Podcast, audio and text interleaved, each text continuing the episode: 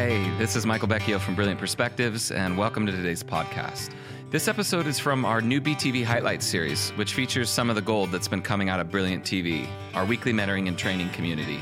Graham and our team are helping thousands of people through devotionals and in depth teaching on experiencing the nature of God, recognizing and establishing His favor as a lifestyle, and developing real understanding of what it means to be a new creation in Christ.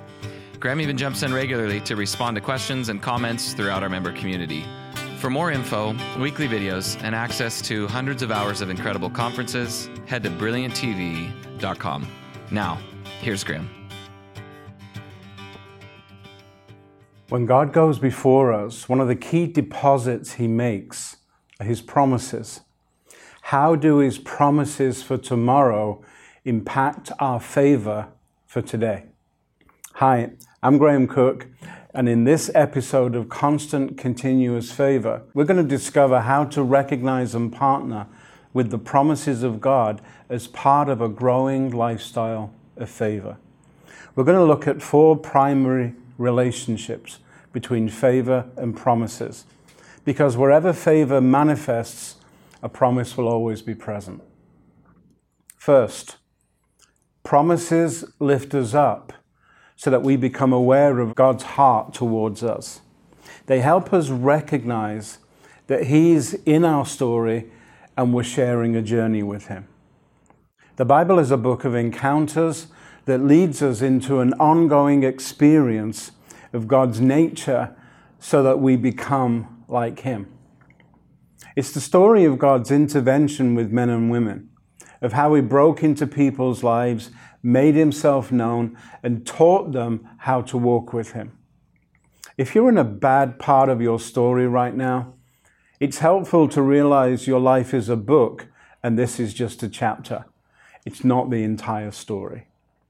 Start thinking about what you want the next chapter to be about and how to finish this one well. Learning everything you can so that you don't have to repeat it. Just saying. Our favor in Christ elevates our promises in each part of our story from a place of measure to a place of fullness. When we're hoping to survive, God plans for us to thrive. We see this in the story of Abraham in Genesis 17. Abraham is simply hoping for God to favor him with a son. But God promises that Abraham will become the father of many nations that's an increase.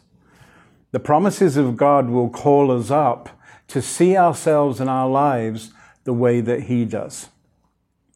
Often, people treat God's word circumstantially, trying to call His promises down into their circumstances, which is okay, but it's not the fullness of what God has for you. Because the promises of God are designed to lift you up out of your circumstances into a heavenly perspective so you can see something you haven't seen before. The promise of a son in Abraham and Sarah's old age was astonishing to him, but God saw his whole story. God had gone before Abraham and deposited favor to begin a nation, not just start a family. Which leads to the second relationship of favor to promises. Promises upgrade our relationship with God and our identity in Him. When God gave His promise to Abraham, his identity was upgraded from hoping to be a father to becoming a father of many nations. And that's who God refers to him from that point forward even though Abraham and Sarah still don't have a child yet. God speaks to us according to our identity based on his promises of who we are becoming in him. It may not be true yet, but it is the truth about who we are in Christ. Favor replaces all the things that are not working because it tells you who you are. God gives you a promise so that you can see what he's really like. And through these encounters, you can become more like him. Every promise is designed for us to experience Him in a new or higher relationship with us. Between promises given and their fulfillment are situations that allow us to upgrade our relationship with the Lord. What we may see as difficulty are the very situations that allow Him to be someone for us that He couldn't be at any other time. Thirdly, promises partner with favor to disempower disappointments. Favor closes the gap between promises given and promises fulfilled. And while that process is occurring, favor helps you remember the promises that God has spoken over you. They give us the power of though and yet. Though difficulties may be part of the story, Yet, this is who God has promised to be for us and who He has promised we can become in Him. When circumstances conspire against you, it's wise to answer with your promises. When you feel like you're hopelessly behind the time of your own development, favor comes with a quickening spirit. What used to take years can take months. What used to take months can take weeks. What used to take weeks can take days or even hours. Favor expands our capacity to go from strolling to walking to running with God, where He sets the pace and we live and move as He moves. The favor of God's quickening spirit displaces any fear of missing out or taking too long. You're living in the favor of the Lord. While He might not be operating on your timetable, favor allows you to thrive on His. What seemed like delays in the fulfillment of Abraham's promises were for his relational development in becoming the father of many nations. It would be essential for him to learn that God would always be faithful so that he could become a hero of faith to not waver in faith, but in faith believed that God would be faithful to perform what he had promised. One day, one moment can change everything. When that happens, favor allows you to be ready to run with God. Finally, favor is the catalyst for the promises of tomorrow to impact your relationship with God today. The antidote to a person's past is not to change their present, it's to give them a brand new future. God is not present past, He's present future. He's dealt with your past in Jesus. He stands in your present and He says, I know all these things have happened to you, but let me show you who you're going to become. Then He will deal with you according to who He has always seen you to be. He's not present past, God is present future. When Jesus paid a visit to Abraham in Genesis 18 17, he says to the angels with him, Shall I hide from Abraham what I'm about to do?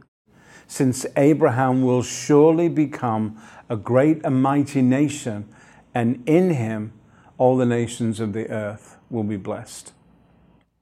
What's happening here? Jesus wants Abraham to know something here because of who he has a promise of becoming in the future. We always have two relationships with the Lord. One is in the present and one is in the future. And both are absolutely real to him. He loves to be with you in the present, but he loves showing you who you are in the future and talking to you from that place. God isn't just going to engage with you about your promises and how they impact today.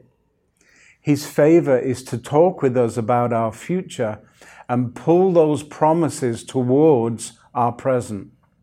Living in our present from the perspective of our promised future. Living present future. That's how it works. Remember, it's not what God is talking you out of that's important. It's how He uses promises and favor to talk you into who you are and what He intends to be for you now and next. If you're not sure of your promises, God's given you an entire book of them, so go exploring together with Him.